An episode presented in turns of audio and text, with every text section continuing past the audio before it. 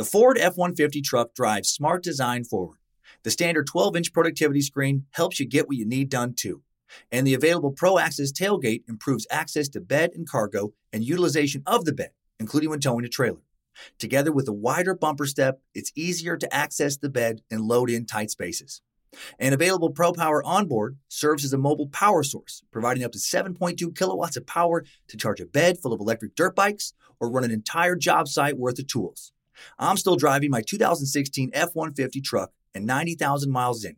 As long as I keep it clean, it honestly still looks brand new. I've taken it down snow covered Forest Service roads, taken it out camping, put a ton of miles on it on the freeway, had five adults in the cabin for long trips, and it's been great everywhere. Super dependable. I still love the way it looks, nice and rugged design, but with a super comfortable interior. And I'm still very happy with the quality sound system and heated seats. And since I bought my 2016 F 150 truck, the list of standard amenities that make a truck feel like a luxury vehicle have only grown. Tough this smart can only be called F 150. Find your local Ford dealer at Ford.com. Pro Access Tailgate available starting spring 2024. See Owner's Manual for important operating instructions. The South Dakota Stories, Volume 7. My trip to South Dakota was the best summer ever. Now I don't need to go to Mars because I've been to the Badlands. And I caught a bigger walleye than Dad when we went to the Missouri River. Then I rode my bike through these huge rocks called needles. Ooh, I also saw my first herd of bison, even a fuzzy furry baby one. I can't wait to go back and see more. There's so much South Dakota, so little time. I've always been fascinated by serial killers. Uh, maybe because I personally have never loved uh, quote unquote following the rules. These guys really don't give a shit about the rules. Like they break the most taboo rules we have in society. Rules I actually don't want to break, uh, by the way. Uh, assault, rape, kidnapping, torture, murder. And then the, the sociopath serial killer, they don't even feel remorse over the horrible things they've done. Like I feel guilty when I forget to set the trash out uh, on the curb on Tuesday morning after my wife has reminded me yet again to do it the night before and I still forget. I'm like, God, you fucking idiot. Cummins, come on, pull your head out of your ass. Like I feel guilt and shame over over little things like that. These people suffer no guilt, no shame and in a very sick, disturbing way, it's like they're more free than the rest of us. They do whatever the fuck they want, you know, within the realms of trying to not get caught. But like that's their only motivation a lot of times is they just don't want to get caught. And, uh, and, and it's fascinating how they can be in some ways just like the rest of us. You know, they're born the same way. They can get sick, they can die, they walk, talk, breathe like the rest of us, but they're not like us. They're almost like a different species you know but but but again it's that that that, interesting conundrum of but they're not but you know somebody you know could be one you know you, it's just crazy it's a and i think another aspect regarding our fascination with serial killers of which you share or you wouldn't be listening right now uh, I think we want to learn more about them so we feel safer. Like we want to see the monsters coming. We don't want to feel vulnerable to the darkness. So we watch, we read, we listen to their tales. So, you know, so we won't make the same mistakes their victims must have made because they must have made mistakes, right? You couldn't just live your life, you know, the correct way and get nabbed by one of these monsters, could you? I mean, I mean, we're smarter than that, aren't we? Sure, you know, we, we must be. We, we wouldn't let one of these sick fucks get a hold of us. Well, boys and girls, uh, I'm here to tell you this week that real life monster Ted Bundy probably could have got you. One of the most prolific and disturbing serial killers in American history, Bundy described himself as, quote, the most cold hearted son of a bitch you'll ever meet. One of his defense attorneys, Polly Nelson, described Ted as, quote, the very definition of heartless evil. Get ready to know maybe a little more than you wanted about the man. Another one of Ted's attorneys, John Henry Browne, described as a rare type of sociopath, quote, a self aware sociopath. Bundy knew he was a monster, he knew he was evil. Find out more on this morbidly fascinating episode of Time Suck. You're listening to Time Suck.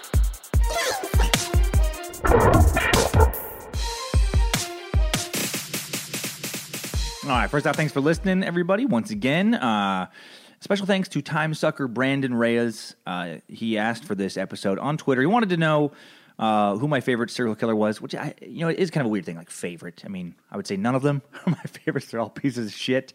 But you know, I, I get I get what you meant, uh, Brandon. You want to know which one I'm, i was fascinated the most by? and uh, and I, yeah, and I picked Bundy. Uh, uh, second, uh, my American listeners, I hope you had a, a good Thanksgiving. I spent mine with family, and I'm thankful for uh, for that, and very thankful that so many of you are listening to this podcast. I hope you continue to enjoy it, and uh, not going to mess around anymore with the welcomings. I got to get right into this because we got we got a lot of ground to try and cover in 30 minutes. I don't know if I'm going to be able to do it. So uh, yeah, I picked Bundy because you know I've been fascinated with him since I guess since I heard about him, and and, and a, a large part of the reason is is he didn't look like what I think of as a serial killer. Like you know, like Gary Ridgway, the Green River Killer, uh, Jeffrey Dahmer, John Wayne Gacy. Those dudes look fucking creepy. Like those are the kind of guys that if you saw them, I I think just based on all the pictures I've seen of all of those guys, you'd be like, ugh, what's up with that dude? Like they they just looked off, for lack of a better word. They looked, yeah, like something is not right there. Uh, you know, yeah, just the kind of look, you know, where you can like, you know, when, when they catch them, you're like, well, yeah, I, I could see that dude having a head in his fridge. Mm-hmm. And, and, and there's something comforting in that. It makes you think you could recognize another creep and avoid his fuck dungeon, right? Don't go near that guy. He's got a thin mustache, greasy hair, dead eyes, and he's handing out candy next to his rape van. And you're like, got it. Not going near that dude. Bundy looked like the kind of dude who warned you about the kind of dude I just described. Like, like the guy you could trust, like the guy who could approach you and be like, hey, man, this isn't a safe place for you to walk around alone at night. I, I just got off work at the hospital. I, I would sleep a lot better knowing that you made it home safe. And then you get into his car and he'd smash you with a crowbar. And four hours later, your head is in a fridge and he's fucking your corpse. Yeah.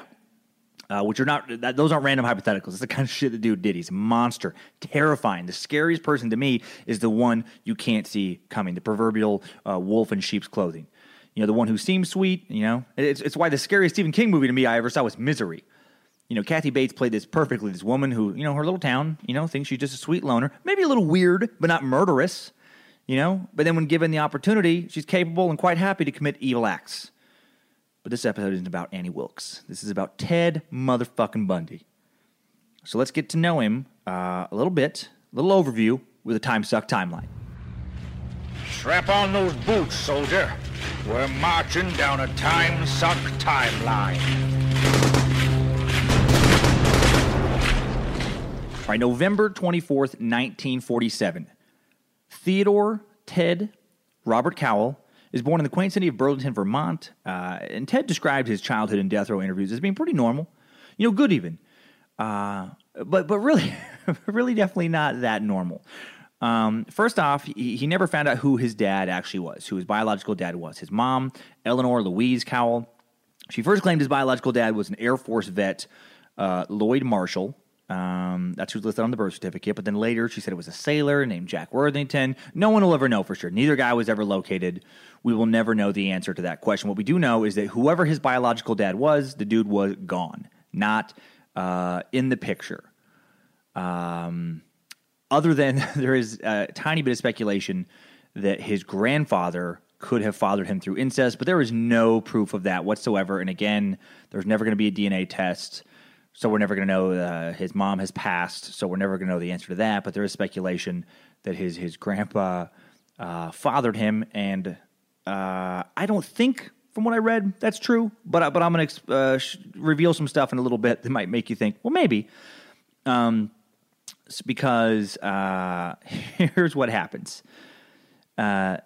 In the 40s, having a child out of wedlock, especially like when the dad was unknown, you know, it, it was very scandalous, you know, if you cared at all about social status. And so to avoid shame, uh, his mom did something super fucking weird uh, in any era. She moved in with her parents in Philly and allowed Ted to grow up thinking she was his sister and that his grandparents were his parents. So weird. Uh, grandparents, by the way, who didn't seem totally mentally stable. Uh, grandma mom uh, had received electroshock therapy for depression. So, you know, she, she, probably wasn't like the life of the party. She was clearly mentally ill. Um, his, his, grandpa dad uh, allegedly did things like throw his sister aunt down the stairs for sleeping in one time, and I guess regularly like beat the shit out of the family dog, uh, which sadly was probably pretty common in the 50s. That's one of those things I read when I, first I was like, God, that son of a bitch. But then I would, I mean, we're never going to know this, but if there was stats on like how many, how many dudes beat their dogs in the 50s, I bet it would be off the fucking charts. That's just my gut feeling. Uh, I feel like you know, like like beating your kids was socially acceptable, like in the fifties, like way more than today. Who's giving a shit about the dog? I don't feel. I feel. I don't feel like. I don't even know if PETA was around then. I'm not. gonna I doubt it. There definitely wasn't like Petco and like Halloween costumes for dogs that you could get on Amazon and stuff. So you know, Grandpa beat the dog, but as did probably most of his neighbors. So okay, that one's not that abnormal to me. Um, but Ted allegedly did abuse animals himself as a kid, like cats and stuff, you know, which is an early warning sign you may be a sociopath. And again, this is speculation, not proof. Uh, uh, if you don't know what a sociopath is, listen to episode four of this podcast. I cover it. Uh, also, when he was three, there was this story floating around in a bunch of different um, articles about how he arranged a bunch of knives around his aunt sister uh, while she slept. So he's three years old. She wakes up, some kind of circle of knives, which kids do weird shit, but that is that's fucking creepy. Like if one of my, if I would have woken up around one of my kids, I'm going to say it would have been Monroe who would have put me in a circle of knives. My daughter, if I had to put money on it, I would have been that would have that would have made me nervous. If I don't have a lock on my door before that, I'm getting one after the knife circle. Um, he had a strained relationship uh, uh, with his uh, stepdad. Uh, was a target of bullying. He was going to have a, a, stepdad later. Um, uh, when Ted was four, but again, target of bullying. I, I was fucking bullied. I'm not out there killing women. Most people were bullied at some point in their childhood. So I, I, I always am skeptical about the like, oh, I was bullied as a kid. I was just, was fucking everybody was. You know, there's yeah, that's how that's how school works. You know what? What kid was never bullied? Uh, that kid probably ends up being the most fucked up of all. You know, you probably it's, it's hard to maintain be, being the alpha bully your whole life. You know, you're gonna you're gonna slump, and then you're not gonna be prepared for it because you weren't slapped around as a kid. It's gonna hit you harder than it should when you're you know 30 and you can't fucking punch your boss, or you do, or you do and you get fired, and then your life spirals down. Anyway, I don't know. Okay, so anyway, Ted is four. He's out in Philly, living with grandpa, dad, grandma, mom, uh, fucking sister, mom. It's all very confusing. Uh, when he's four, his, his sister mom marries an army cook named John Bundy. They move out to Tacoma, Washington. That's how he gets to Northwest.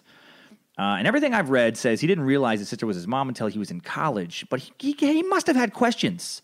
Like, why would his quote unquote parents send him across the fucking country from Philly to Tacoma to live with his sister? Why would he take his sister's husband last name? A lot of conflicting info about how Ted en- ended up finding out um, that he was, you know, a, a, bastard, so to speak, and that his grandparents were his parents. Some say he was teased growing up about it, but it, but the most legitimate articles I seem to read said that he he found out in college. And that's going to come up later in this podcast. But but regardless, he had a weird fucking childhood. There must have been questions, you know, like you're feeling like your parents kind of abandoned you to ship you off with your sister I don't know, some weird stuff going on there. But however, there are no stories of him being abused, no stories of him witnessing his mom being abused. He wasn't molested, uh, other than the weird sister mom, grandpa dad situation. Nothing you could point at and be like, aha, that's why he became a serial killer. You know, no, no, uh, no stories of you know Ted confided in a junior high uh, school counselor that he liked to sodomize Labradors and you know wear necklaces made out of tabby cat vaginas. You know, where you'd be like, okay, there, fucking, there you go. That's how you become a serial killer. You wear cat vagina necklaces. okay, there's no way he could be like me because I don't do that. No, there's no big, like, gigantic red flag of like, okay, that's what set him on that path. So, 1965, he graduates high school. Uh, was a good student. Graduated, you know, had good grades. Tacoma, Washington. Uh, by the way, Gary Ridgway, the Green River killer, who was convicted of 48 separate murders, uh, Ted was, they don't know exactly, but 36 is the general consensus of how many people they, they think can definitely be attributed to Ted Bundy. Maybe 50 or more, I don't know. But, but Gary Ridgway, 48, uh, he graduated from nearby Tyee High School in the Tacoma area at the age of 20 in 1969.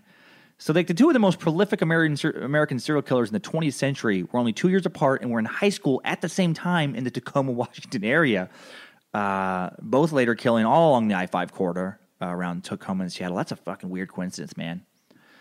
That's why that's why the Pacific Northwest I think will always be associated with serial killers, uh, or at least in my lifetime.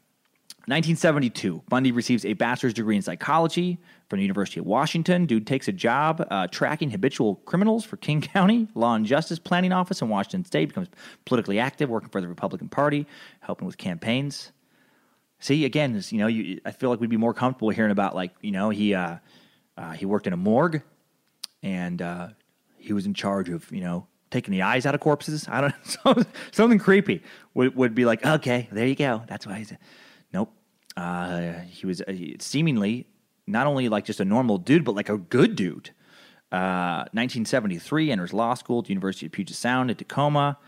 Uh, he wouldn't end up graduating because he, he got a little distracted after a breakup, uh, killing a shit ton of young women. But but he did give it a go, and that's where we're going to get to the uh, the attacks here. January 4th, 1974, year of the earliest assault, definitely attributed to Bundy. 27 year old uh, Bundy uh, entered the basement of 18 year old Joni Lenz shortly after midnight, bludgeoned her with a metal rod ripped from her bedpost, jammed it so viciously uh, into her vajay, severely damaged her internal organs, and uh, it was still there when her roommates found her the next morning. She was unconscious. She was, she was in a coma for 10 days, suffered permanent brain damage.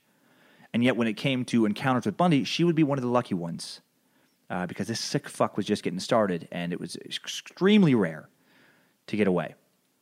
Um, she she's the only one uh, that I can think. Well, no, no, there was one other later on who was actually attacked. Uh, you know, like attacked in private, if you will, and then got away, like without you know, like he tried to abduct some people and didn't abduct them, but there was only a couple that he actually you know assaulted but didn't kill. Okay, so so that was January 4, 1974.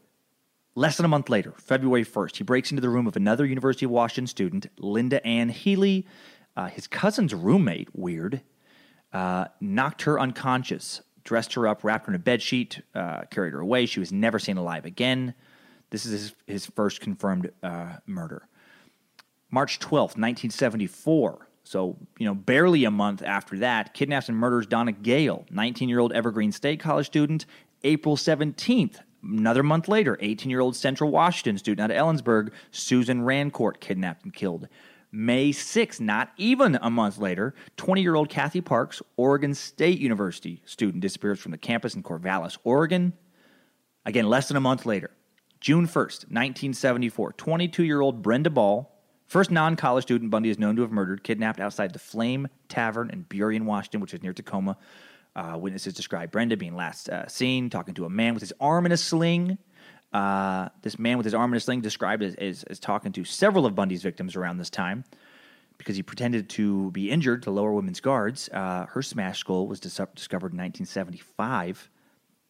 Ten days after that, June 11th, Bundy kidnaps and murders 18 year old co ed Georgeann Hawkins, back to UW. July 14th, just over a month, uh, he fucking goes nuts at Sammamish State Park and he, he t- gets two women, uh, which is just east of Seattle in Issaquah, Washington. He kidnapped both 18 year old Denise Naslund, 23 year old Janice Ott. Uh, confessions obtained many years later supposedly tortured them together, forcing one to watch the other die. What a sick, sick motherfucker. Again, this dude is a monster. So 1974, like the first half of, of 1974, in a six month period, eight young women disappear around Washington. Uh, you know, it goes down to Oregon for the one, but around the Western Washington area, uh, all between the ages of 18 and 22. Um, and then and then Bundy takes off. He he he leaves the state. He heads to Utah. All these women were strikingly beautiful, by the way. Which uh, I don't I, I don't I never know fully why that makes it seem worse to me. Like when you see the victims and they're just like these beautiful young women. I guess it seems like they had more potential. That's such a fucked up thought, but it is true. Like if all the women would have been just like horrifically ugly, I would have yeah, it still would have been horrible. Absolutely, one life shouldn't be more than other. But on some weird level in my brain that I can't help, uh, it seems like a smidge. This is fucked up, but it seems a smidge less sad. I, it shouldn't. It's that's such a messed up thought. But I, if you're honest with yourself, you know you're fucking having the same thought. Why is that? You know, it just seems like, oh man, they really had like an amazing life in front of him, and he just snuffed it out. I, I, feel guilty now even saying that out loud, but it's like I don't know why I think that, but it is uh, it's true. So it's that these women, I mean, young, eighteen to twenty two, you know, going to college, prime of their life, and this fucking monster grabs them. Uh, but you know, I guess if you were you know ugly in the Northwest that time, you had a better you had a better chance of living. You know, so there are benefits to being ugly. There are definitely benefits. Um, and, and, by the way, this is just a weird thing here. Uh, during this whole time, he had at least uh, one girlfriend. So while he's doing all this stuff, uh, Liz Kloepfer uh, dated Ted on and off, uh, mostly on, during all of the Northwest killings and for a few years afterwards, and knew Ted was sneaking out in the middle of the night. Uh, she, she thought mostly he was just cheating on her, but she did call the police three separate times. None of the calls were taken seriously because they were getting like you know, after a few of these murders started going, they were getting the hotline was getting like hundreds of calls a day. So uh, okay, so he takes off. You know, he's feeling the heat over there. Things are getting too intense. Um, takes off to Utah. He applied to law school at the University of Utah. He got accepted uh, for the fall of 74. And then on September 2nd, on his way over there in Idaho, southern Idaho, uh, kills a hitchhiker, you know. And then, and then October 18th, once he gets there, he kills Melissa Smith, 17 year old daughter of the Midvale, Utah police chief. Ah, this is messed up too, man. Post mortem records indicate she was kept alive for at least five days after being kidnapped. She was she was raped, sodomized, strangled. Um, yeah, this guy, man. Uh, October 31st, you know, less than two weeks later, kidnaps and kills another 17 year old girl, Laura Aime, in Lehi, Utah. November 8th, I mean, he's really escalating. He's faster and faster. Like what? Eight days later, uh, he tries to get somebody. Carol DaRonch is approached by Ted Bundy, who's claiming to be a police officer. He's, he, he's in a, in a, he has a uniform on in a Roseland, uh, Utah parking lot. Tries to kidnap her. She gets away. This is going to come back to haunt him. So 74, 75 additional victims: uh, Debbie Kent, Carolyn, uh, Caryn Campbell, Julie Cunningham, 12, year old Lynette Culver, Susan Curtis, all, all, vanished from Utah and Colorado. He take, took a couple ski trips uh, to do some skiing and killing. That's how he, I guess, blew off steam when he got, you know, done with the work week of killing people uh, in Utah. He's like, man, I need a break. I'm going to go kill some people in Colorado. So finally, on August 16th, 1960, August 16th, 1975, excuse me, this motherfucker finally gets arrested. He gets pulled over in Granger, Utah, a suburb of Salt Lake City, and uh, and just a random happenstance is mostly how he gets arrested. Uh, this cop noticed this car parked in front of this Volkswagen Beetle, which he drove in front of the, in front of his neighbor's house, and he knew that the parents who lived in that house of these teenage girls who were staying there were on vacation for the weekend. So he knew the girls were there alone. He sees a car he doesn't recognize parked in front of him. Some dude he doesn't recognize sitting in the driver's seat. He flashes his lights. You know, he wants to go question this guy. Ted takes off, drives off. Cop tracks him down, pulls him over. Scuffle ensues. But then uh, uh, he does arrest Bundy. Doesn't know who he is. Doesn't know that he's the guy from the Northwest at this point, because because the because the authorities have no fucking idea uh, who's doing this still at this point. Um, he's not, you know, Bundy isn't wanted or anything at this point. And then in the VW Beetle, and I'm going to have a picture of this on timesuckpodcast.com on this episode, uh, was like his kit, his abduction kit. There was a, a ski mask, a second ski mask made out of pantyhose, crowbar, which was kind of his, his knockout weapon of choice handcuffs, trash bags, coil of rope, ice pick, you know, burglary related tools. He said these were all like self defense things. It's like, shut, get the fuck out of here. Really? You need a, you're going to have for your self defense, you're going to have a, um, a, a two ski masks. Just hold, on, hold on, man. Hold, hey, buddy, stop beating me for a second. I'm going to put on this ski mask that makes me feel more confident. Actually, I'm going to put on two ski masks. That makes me feel more confident in my defense attempts and then hold on, stop beating me. I'm gonna get a crowbar in my left hand. I'm gonna get a take. Hey, stop punching me in the face. I'm gonna get an ice pack and ice pick in my right hand. And now I feel like some weird, uh, kind of Watchman type, you know, uh, era superhero. What the fuck? Okay. So you know, and they don't buy it either. The police don't buy it either. Uh, but apparently, he was very always whenever he's questioned by police for these things, he was always like very calm, just like, "Hey, man, it's no big deal. Here, I can explain." Never got rattled because he's a sociopath. Doesn't feel normal emotion. Uh, but this Utah detective connects Bundy to the DaRonch attempted kidnapping. All right? So now they have reason to search his apartment. And uh, evidence in his apartment connects him to some missing women in Colorado. So on March 1st, 1976, Bundy is, is quickly convicted in Utah for the attempted kidnapping of DaRonch. She identifies him. And then he is extradited to Colorado for some murder charges because a couple of the women uh, he killed there, he had uh, like pamphlets and different things, evidence of being in the exact same town and some other things on the exact same day they were taken. So he's enough for him to go on trial. So then June 7th, 1977, he's, he's awaiting trial. He, I'm sorry, he's going. To, he's, he's on trial in Colorado. Check this shit out. This is prison escape number one. This dude, man. This is another thing that made me fascinated about uh, Ted Bundy. He escaped from prison twice after being arrested for fucking murder. Like, I don't even know if anyone's ever done that before. Twice? I doubt it. I doubt it. Not in modern history.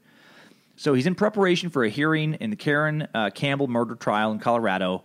Uh, he's taken to the Pitkin County Courthouse in Aspen. He, he said he needed to go there and, you know, uh, get his affairs in order. Uh, there's a court recess. He, he was allowed to visit the courthouse's law library. and then he jumped from a second story window and just ran off. How do they not have fucking bars on this window? He just runs off. He did sprain his right ankle, um, and but he but he makes it for like five six days. He he, he but he, he gets caught because it's like winter. Um, oh, I'm sorry, it's not winter. What am I talking about? It's June. It's not winter. But but he, go, he goes out in the wilderness and he gets like lost on this Aspen Mountain. He hangs out for an, in an abandoned hunting cabin for a couple days. He loses his sense of direction. He's trying to get to this town. He couldn't crested Butte, but he couldn't figure out which way to go. Uh, but uh, even though he got caught, before he got caught, uh, one of there was like a search party looking for him. And check out how charismatic this dude was. Uh, a search party fucking runs into him, finds him. Search party member, armed search party member. Ted convinces this guy to be like, "Nah, man, that's not me. That's yeah, I know. Yeah, I know. I look exactly like the guy in that picture. I know I'm all kind of grun- grungy, and I've been staying in the cabin, and I'm limping from my jumping out my window. But that's not. He convinces this dude. This dude's like, okay, okay, yeah, no, I get it. You're just out hiking. hmm Yep, you're just uh, that's careful, buddy. Don't hike around here anymore, looking exactly like a Ted Bundy. And he gets away, but then they uh, he he makes it to this um, finds a car, finds this Cadillac, and uh, and he actually does start to drive off, but he weaving in and out of his lane, and he gets pulled over. Man, freak freak traffic accidents or, or traffic incidents are this like the fucking downfall of this guy. So that you know, this is the second like car related incident that trips him up. So now he's back in prison. Not for that long. Not for that long. That was June June seventh was his first escape attempt. December thirtieth, he's back in custody, um, and he's in Glenwood Springs, Colorado, in, in this jail waiting another trial. Somehow, this fucking guy acquires a hacksaw blade and five hundred dollars in cash. How lax were the prisons and jails in Colorado in the seventies? Jesus Christ, it's like a weird movie. And then he he he loses a bunch of weight. He starves himself quickly, so he can um he hacks into this like grate. There's like a grate in his cell, like a I don't know some kind of screen or something, maybe like an air conditioning thing or some kind of some kind of ventilation shaft. And he gets skinny enough to go through there. Needed the hacksaw for it. Apparently, no one is fucking paying attention, paying attention to this guy. It's not like he's wanted for murder or anything, or you know being on, has been charged with murder and then he just fucking sneaks out. He he he he crawls through, uh, and I guess another like somebody in the cell next to him was like, "Hey guys, I can hear somebody crawling in the walls," and they're like, "Yeah, yeah, yeah." Fucking laziest cops ever. And he gets out. Uh, he gets out, and um, not funny, but it's just crazy that he was able to escape so quickly. And then by January eighth, he is in Florida. So he escapes in the winter uh, from a Colorado uh, jail, and and you know eight days later he is he's on the loose in fucking Tallahassee. He, he has an alias of Chris Hagen, and nobody knows where he is. And and then by January fifteenth, in the in the early hours of Super Bowl Sunday, Bundy strangles two members of the Florida State chapter of the uh, Chi Chi Chi Omega sorority, Lisa Levy and Margaret Bowman, sexually assaulting one of them. Then he assaults two other girls in that sorority before clubbing and severely injuring another girl a few blocks away. So he attacks five women, kills two of them, leaves town. By February 9th, uh, he is struck again. He rapes and murders a 12 year old girl Kim- uh, named Kimberly Leach in Lakeland, Florida. February 12th, he has stolen uh, a new Volkswagen Beetle. You know, he's having a hard time finding work with the fucking country looking for him. He gets stopped by a Tallahassee police officer, David Lee, gets pulled over, fights with this dude, is subdued, arrested. When they take his prints back at the station, they figure out who the fuck he is, and he's charged with recent sorority murders. And then he goes on trial. He's found guilty of the Flo- Florida sorority murders and the 12 year old girl, but then confesses to eventually to over 30 killings. Most of them at the end, which is not, not just to kind of like delay his execution, by the way. Uh, so after all that, he actually he, he was only convicted of three murders, but he gets two death penalties for it. And then January 24th, 1989, 11 years after his last murder, at 7 a.m. in the morning, uh, in the morning, he's executed in the electric chair known as Old Sparky in the Raiford prison in Starke, Florida. His last words were, "I'd like you to give my love to my family and friends." And then more than 2,000 volts were applied to this piece of shit for a little less than two minutes. He was pronounced dead. Uh, crowds outside the prison cheered, sent out fireworks. True Monster died that day. Good job, soldier. You made it back. Barely.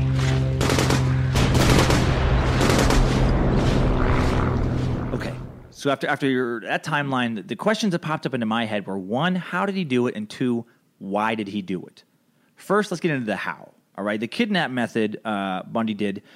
He, he was big on luring his victims over to like his vehicle by asking for help while he had his arm in a sling. Kind of like the Silence of the Lambs. If you ever saw that movie, it was like, "Oh, could you could you help me just go to my van?" You know, and he fucking gets the girl. That was, I'm sure, inspired by Bundy. But he would wear his like his arm in a sling or some kind of cast on his leg, uh, limp and be on crutches. You know, so it lowers women's guards. They, they think, oh, okay, I get it. This guy needs help. He's you know his arm's busted, and then fucking bam, crowbar. He would knock him unconscious and then drag him out to some place and have his way with him. Uh, after he abducted him, uh, typically like sexually assaulted, strangled, uh, death by strangulation, he would drive his victims to some isolated area and uh, and spend you know a lot of time just kind of having sex uh, with the women before and then after killing them. He would come back like a lot of serial killers do and uh, reassault the corpse until it had reached a state of decay that it was no longer physically possible. This fucking piece of shit, Jesus Christ. Um, and he would take Polaroid pictures, I guess, of, of a lot of them too, as, as some kind of memento. Um, he claimed he worked so hard to commit the murders, he wanted to remember all the details. Jesus. Um, he would apply sometimes makeup to them, wash their hair, get them to look like how he how he wanted. Ah, Jesus. Uh, he he uh, he he kept at least, uh, according to him, twelve of their heads, or I'm sorry, uh, four. No, decapitated at least twelve of them. and kept at least four of the skulls in his in his fridge, or, or head, you know, heads in the fridge, and then skulls around the house as trophies. Oh my God, man, it's really really sick, really really sick. And before we get into the why he did all this, uh, let's take a break from the super heavy, super dark crime details with some weird facts. Weird facts. All right, here's here's the first weird fact. Uh, Ted Bundy was a suicide operator, like a suicide hotline operator. Yeah, in the early 70s, and he worked with future crime author Ann Rule, a woman who ended up writing the definitive autobiography on Bundy called The Stranger Beside Me. And she and other coworkers remembered him as being a skilled volunteer who, quote, helped ease troubled callers and save lives. The fucking irony of that, man. I guess he just wanted to play God. You know, he decide who lives and dies. Uh, he rescued a toddler in, in, in 1970. A three year old boy who wandered away from his parents fell into Seattle's Green Lake. Bundy jumped into the water, rescued this kid. Uh, I'm guessing if it was a girl, maybe he wouldn't have tried as hard. Seemed to have some serious issues with women. He also helped catch the Green River Killer uh, while he was in prison in, in Florida. Uh, he he consulted with uh, Northwest police officers to try and catch uh, the Green River Killer. You know, he, he, didn't. He, he wasn't caught until years after Ted died, but I guess he tried to do that. And he may have a daughter. Florida law at the time of Bundy's incarceration, uh, I, I guess you could have conjugal visits like during the trial. Like once he was found guilty and he was on death row, no conjugal visits. From what I understand, you could before that. And and he uh, dated from prison and then married this woman named Carole Ann Boone. And supposedly, uh, a lot of a lot of rumors around the web say he fathered a child. Can't can't prove this. No one's ever come forward. And who would? Who's gonna be like, yeah, uh huh, I'm Ted Bundy's daughter. You bet. Look, I look just like my dad. Weird facts. Okay, so why did Ted do it? Uh, Ted, this is Ted blamed porn uh, for the mo- for the murders. He blamed he blamed an absent father, the media, society, his grandpa, dad, um, anyone but himself. But the porn one, this this is this is such a, a, a cop out. I'm gonna I'm gonna play you. We're gonna listen to, to him telling you uh, why he thinks he did it. And I've met a lot of men who were motivated to commit violence just like me. And without exception, every one of them was deeply involved in pornography without question, without exception, deeply influenced and consumed by an addiction to pornography. There's no question about it. The FBI's own study on serial homicide shows that the most common interest among serial killers is pornography. I don't buy it. I don't buy it. I mean, I buy that you know, like serial uh, pornography could be a common interest among serial killers, as it is amongst just dudes. It's a common interest amongst dudes. But the, but like think about the oh my god the, the amount of guys who are into porn is fucking staggering. It's it, it's not a multi billion dollar industry by accident. And how many people are out there just chopping up women? Very, very, very few. There's n- there's not enough even close to make any type of like correlation. To me, this is just him. Like he doesn't want to be like, no, I'm a complete fucking piece of shit. I'm a monster, and yeah, I'm an evil fuck. He, which he did say earlier. He's not saying that now. That that, interview was like hours before he died, and uh, I, I just don't buy it. I just do not buy it at all. Um, I, I think there's no cause and effect relationship. I think certain people are, are, just broken in a certain way that makes them more susceptible to violent acts. They have a, a, violent nature, in my opinion. And then you, you know, sure, if you expose that violent nature to something like violent porn, maybe that gives them inspiration to do a certain thing to people. But I think they would have done something similarly heinous if they hadn't been exposed to that. You know, and then they would end up blaming something else for inspire them. It's like it's like blaming violent video games uh, or death metal on murder, as people have done. You know, games, music, porn, it's all fantasy. And only mentally ill people or people with a pre existing violent disposition are going to cross that line from fantasy to reality. You can get rid of all the porn, violent video games, violent music. People are still going to do fucked up shit. I mean, look at medieval Europe. People were being raped and tortured and murdered constantly. And there was no porn, movies, games, or heavy metal. No one was like, well, I didn't want to hurt those women, but then I heard Blake the Bard's devilish harp solo, and I just needed to stick my dick where it didn't belong. I don't know where that guy's from in Europe. That was like a like a hodgepodge of accents, as my accents usually are. But you know what I mean? It's like, come on, dude. No, no, no. Uh, yeah. He, later in the video, he does say he's like, uh, "We are not inherent monsters. We are your sons, your husbands. Blah blah blah." And pornography can reach out and grab any of us. No, it, no. Uh uh What a piece of shit. You just rationalize yourself as as the fucking victim. That's what makes me really mad about that. Really, dude, you're the victim. Oh, I was a great guy, but then you know, porn got a hold of me and and now I just carry the guilt of raping and torturing all those women and girls, but really I was I was being tortured and raped too by porn, the old circle of, of rape and torture. No, you're a monster. 1.2 in the video, he says, It snatched me out of my home 20 years ago. Oh, God. Come on. You just, this is hours before your execution. You're just trying to ease your conscience, you know, for some potential afterlife, just because you got real Christian at the end, too, as a lot of felons do. Uh, sorry, God. Yeah, you know I'm a Christian, right? I, I, I just need heaven after all the all the hell I've been through. Boy, just jerking off to all that porn and killing all those women. It was pure hell. Uh huh. Here's why I think he did it. I think if you look at what uh, Bundy said before his final interview, I think he was a lot more honest. Like after he was first caught, he was way more candid in some of his early interviews. Here, here are some quotes. Uh, one is, "I just like to kill. I wanted to kill." Another one is murder is not about lust and it's not about violence. It's about possession. Dude was clearly very into control. You know, with the time he spent with the victims afterwards, even the suicide hot, uh, hotline operator, he liked feeling like in control of people's lives. Clearly. Uh, another quote: "What's one less person on earth anyway?" Sadly, I relate to that one a little bit. You know, sometimes when like with shitty, when a shitty person dies, I'm like, eh, well, okay. But he took it a little far. He took it a little far. Uh, quote, you feel the last bit of breath leaving their body, you're looking into their eyes. A person in that situation is God. Okay, again, clearly about control. And then the sociopath thing, he says, uh, another quote of his uh, from early on is, I don't feel guilty for anything. I feel sorry for people who do feel guilty. Uh huh. Sociopath. And now, uh, another thing I wondered though too was, why did why did he just start doing it in like you know at 27 years old? What was like was there a catalyst? Yes, yes there was. Uh, in late 1966, 19 uh, University of Washington student Ted, shy, meek, slight in frame, guy who was picked on in high school, never had a serious girlfriend, he enters a relationship with the gorgeous and wealthy California girl Stephanie Brooks. Brooks was Ted's whole world. Uh, everything that I've read about this points to he was madly in love with her, madly in love with Stephanie. Care, she cared for him, but not as deeply. And, uh, and after her graduation from UW in 1968, she breaks off the relationship, heads back to California. She said she didn't see a future in Ted, and this fucking sticks in his head. Uh, she didn't think he was ambitious enough. And so he kind of dedicates his life. You know, he decides, I'm going to go to law school, uh, all these things. And, and there definitely is a, is a, coincidence where a lot of his future victims bore a striking resemblance in age and appearance to Stephanie. Same kind of hair, hair done the same way, same frame, same facial structure. Um, so that happens to him. He gets his breakup.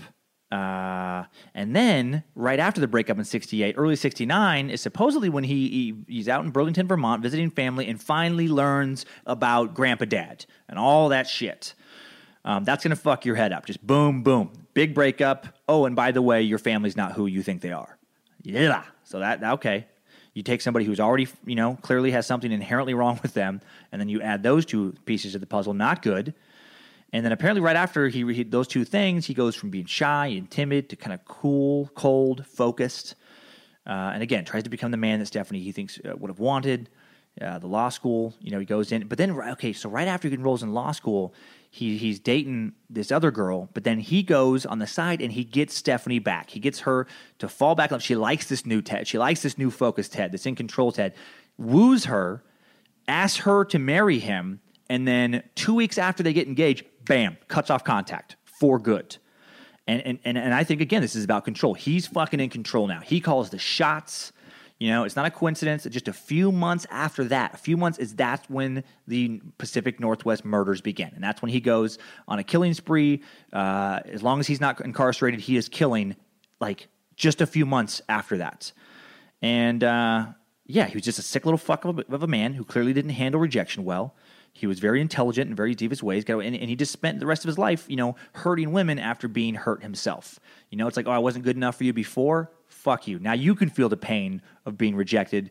Oh, and I'm not going to go talk to a therapist about this. Instead, I'm just going to brutally murder people who remind me of you. Live out some sick fantasy. And uh, yeah, so so so so that is Bundy. That is Bundy. That is the the gist of who he was and what he did. And now, uh, without further ado, top five takeaways. Time suck. Top five takeaways.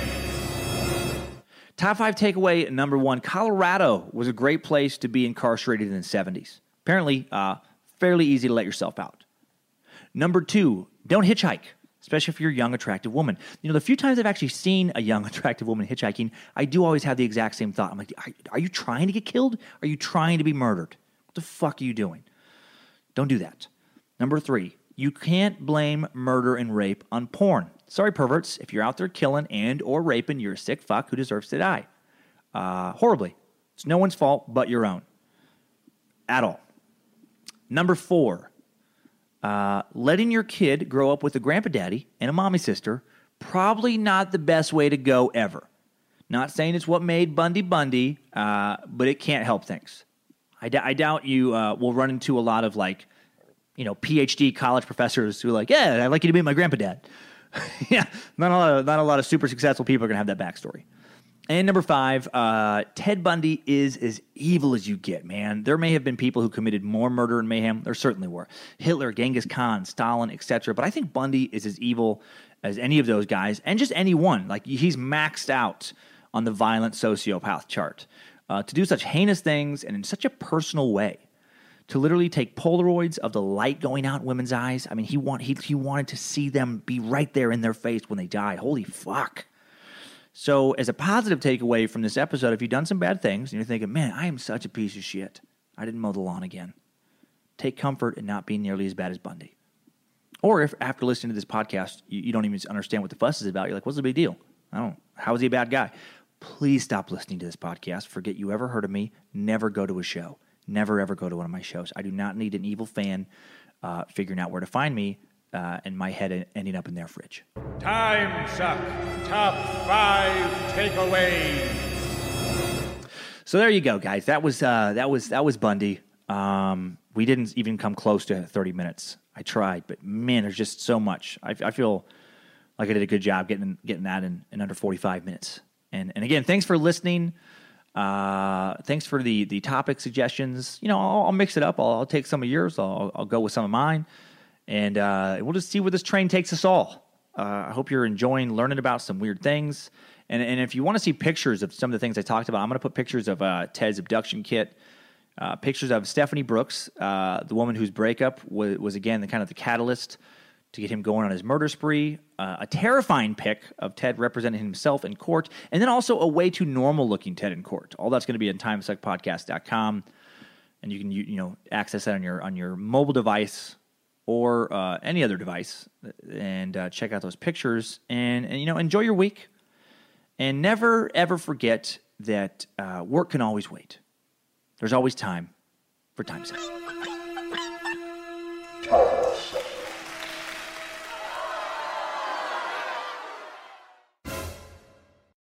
The South Dakota Stories, Volume 7 My trip to South Dakota was the best summer ever. Now I don't need to go to Mars because I've been to the Badlands. And I caught a bigger walleye than Dad when we went to the Missouri River. Then I rode my bike through these huge rocks called needles. Ooh, I also saw my first herd of bison, even a fuzzy furry baby one. I can't wait to go back and see more. There's so much South Dakota, so little time.